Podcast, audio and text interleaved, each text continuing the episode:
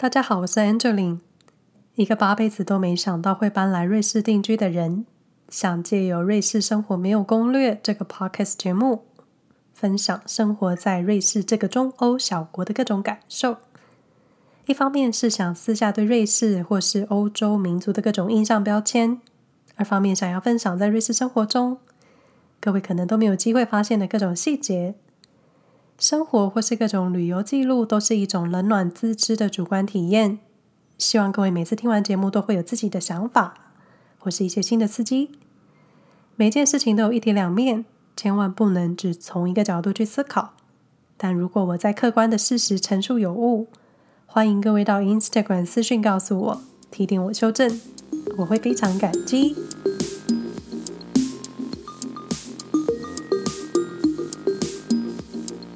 每个月的二十二日对我来说都是一个特别的日子，所以本集节目没有意外的话会在二十二日播出。就你知道的，人类总是对于自己有关的事物才会特别上心。我是二十二日出生的，加上是天秤座，也许因为这样子，对于偶数或是两个一样的数字都会特别留意、特别喜欢，以至于我非常任性，选了二十二日。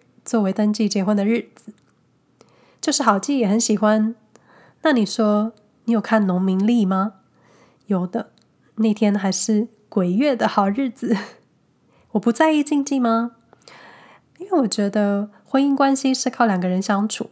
对于选日子，就跟选自己的对象一样，你不需要把失败怪罪在传统上。当然，没有人希望遇上不好的事。而且在欧洲结婚的话呢？农民力到底还管不管用？大概就是求一个心安吧。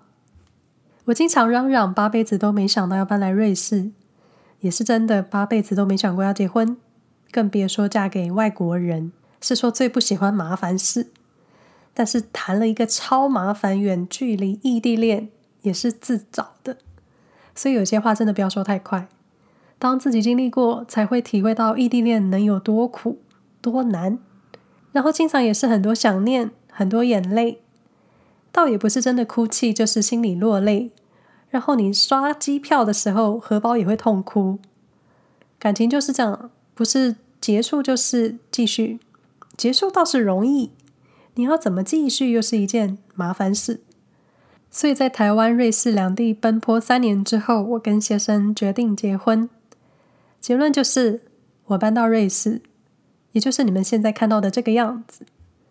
关于跨文化的感情关系，这是在小岛台湾就很容易被放得很大，然后我的天然尴尬癌就会特别严重，所以一直以来选择谈恋爱啊什么的都很低调，以至于我爸妈也是在我决定要嫁人的时候，才知道女儿有男朋友这样，自己的关卡自己过，所以准备到瑞士结婚，人生大搬家。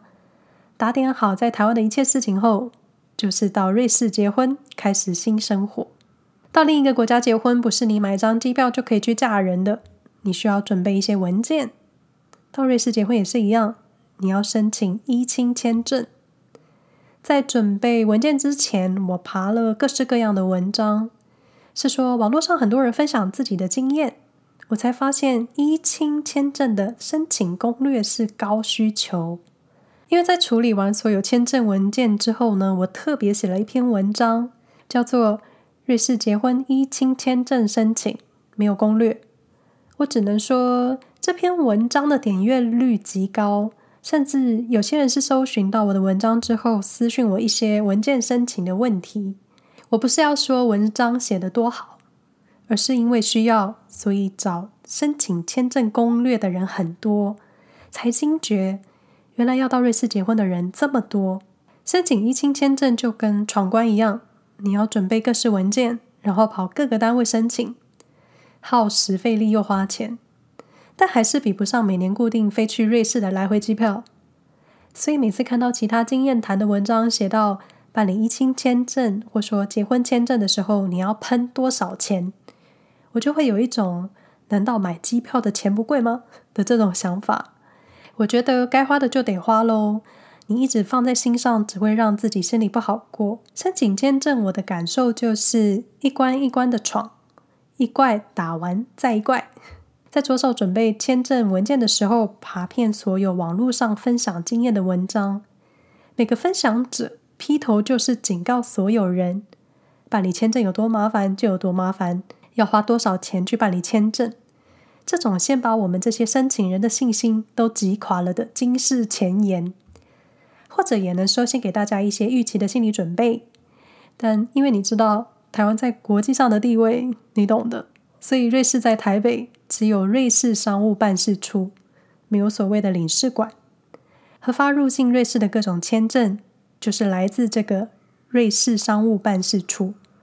也因为这个单位是发签证给你的人，所以我觉得终极目标就是你要破办事处这个魔王关，就是办事处要你提供什么你就给什么。你向曾经申请过签证的人问问题，或是问朋友的意见，这些都是没有用的。你要问的对象是发签证给你的单位，所以各种力气你要花对地方。所谓万事起头难，我觉得起头要找到对的头更重要，不然走了一半发现绕错路了，你得重来，然后你就会想哭。我跟先生的背景是台湾籍与德国籍，在瑞士登记结婚。网络上普遍都是嫁娶瑞士国籍的签证攻略。我这种双方非瑞士籍到瑞士登记的案例非常少，所以第一步就是直接写信给办事处，你才知道需要准备什么。我们的状况是，先生是非瑞士国籍，但是工作而且常年居住在瑞士的德籍人士，希望在瑞士登记结婚之后呢，直接定居。然后就收到瑞士商务办公室发给我的结婚签证准备文件这个档案，里面有所有登记结婚签证需要的准备文件资讯啊，还有定居瑞士的长期居留签证所需要准备的文件讯息，有各种细节，还有会产生的费用。基本上像是发给你一个食谱，然后你去准备材料，让办事处帮你料理。最后，你得到的餐点，也就是签证文件准备的步骤，我是参考布洛克 Amanda 的文章《瑞士一清签证办理完全攻略》。我觉得这也是瑞士生活没有攻略这个名字的由来，因为有些事情能有攻略，但异国生活适应这事，只得自己来。我觉得 Amanda 写的非常详尽，有需求的朋友可以搜寻他的文章。那我个人的做法就是准备一个文件夹，第一页第一张纸就是列好签证所有需要文件，还有文件申请的单位。每完成一个文件就做一个记号，然后把文件们都收集在这个资料夹里。因为占地理之便，当时住在台北市中心的我呢，跑瑞士办事处、跑外交部、跑各个单位都很近，所以如果是外县市的朋友，还需要特地上台北一趟。所以这个部分我应该就是占了一个很大的优势。我记得开始着手准备文件的时候是二零一八年的十二月中，当时的计划是隔年农历年前完成所有文件的准备。好像大家都会这样子吧，想在过年前完成些什么事，给自己一个心安的时间点。而且当时的计划是缴完文件之后，农历年去瑞士过年。后来想想，这是我单身前最后一次农历新年，应该要留给家人的。不过现在想起来，已经就是为时已晚，改变不了。只是想要提醒各位，凡事还是要多想一点。虽然没有人受伤，但你内心可能会有点遗憾。于是乎，农历新年期间，我人在瑞士，正好先生收到了移民署的信函，告诉他有位台湾姑娘准备来瑞士跟你办理登记结婚。以下是你需要准备的资料。伴侣们该准备的文件其实大同小异，像是单身证明、数月的收入所得证明、住在瑞士时各项缴费记录，真的按时缴税，在瑞士是正经事，以及需要我本人授权给这位先生进行办理结婚签证的同意书，就是要我这一方授权给住在瑞士的另一半，同意他去执行。办理结婚签证，想想瑞士政府算是很严谨的。正好当时我本人就在瑞士，所以授权书列印出来，我只要签个名就好了。后来发现瑞士好多事情都需要靠纸张沟通，文件列印出来，亲笔签名、邮寄什么的。所以我想，每户瑞士人家除了有 cheese 锅设备之外，应该就必备一台印表机了。我当时记得先生是在二零一九年二月一号将申请文件寄出，记得很清楚。我也不知道为什么。在还记得文件信函的封面，先生还文情并茂的用电脑打字，说明申请目的，然后放在文件的第一页。我觉得还蛮符合他做事的风格。然后我们在二零一九年二月十一日就收到签证的完成通知，等于我们办理签证不到一个月就完成了。是因为年初是瑞士政府单位的淡季吗？不然就是瑞士德语区做事效率很高。再不然就是我们这一区是没有人要结婚吗？承办单位可能没有什么事做。总之，我是在一月十七日缴交申请文件给台北的瑞士办事处，然后二月十一号就拿到签证了。这大概就是我有印象以来最快拿到瑞士依亲签证的案例吧。我心里想说，所有人都说结婚签证至少要等三个月。还有爬文说你要等上五个月的案例，连缴交文件的时候呢，签证官都提醒我，最快也会花上两个月的时间。所以在等待签证的这段时间，我都可以很悠闲的处理私事。言下之意，我根本不急着拿到签证。然后，然后来了，瑞士结婚签证申请有个规定，签证完成后的三个月内，申请人需要入境瑞士。并在入境当日开始计算，入境后六个月内必须完成结婚登记，否则一切重来。可是我根本不想这么早去瑞士啊！所以收到签证的当下，我不是喜悦，我反而是急得哭出来了，因为我还有很多事情要处理。这个时候吃过的盐，比我看过景色还多的我未来先生，他告诉我，他会联系户政窗口。说明我们在申请长期居留证的签证上有注明，希望抵达的时间是更晚一些，然后安慰我一切都会没有问题。人生嘛，果然需要一个能镇住你内心情绪戏的另一半。我想我应该是极少数要求延后抵达瑞士的申请人了。申请延后入境的办法就是，申请人需要去函给有关单位，没有错，很老派的手写。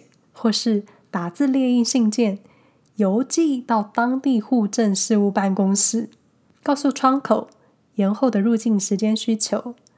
基本上延后入境完全没有问题，而且真的应该没有谁跟我一样需要延后的吧？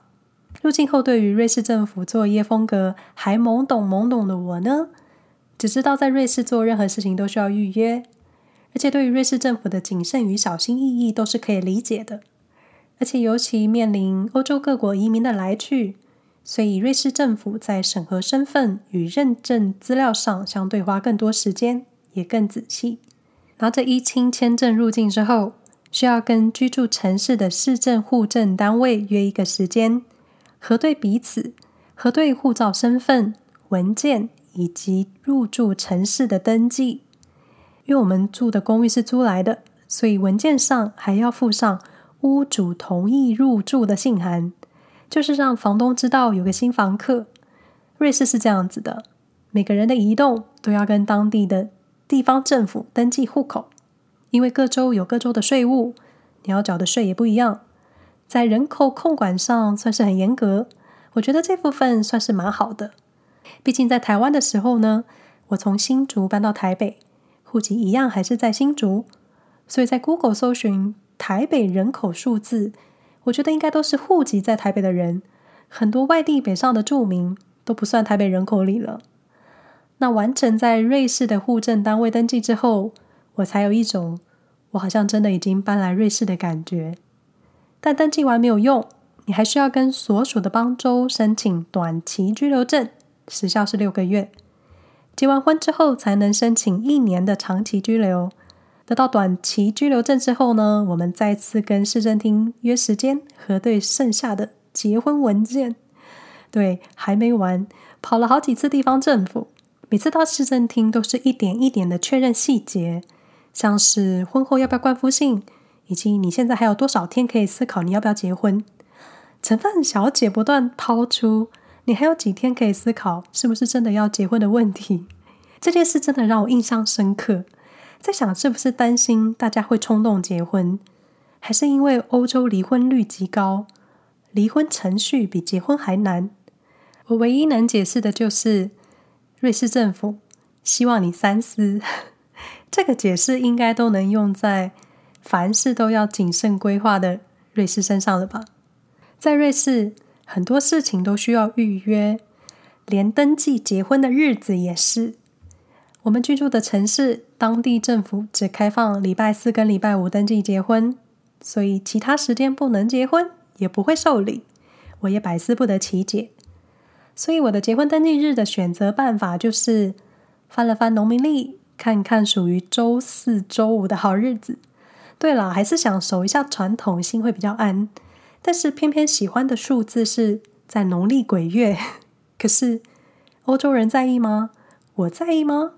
我倒也没这么在意。然后登记结婚后的十七个月就这么过了，我跟我先生也在二零二零年度过了长达九个月的疫情另类隐居生活。目前两个人都还活得好好的，没有人睡客厅或是睡地下室。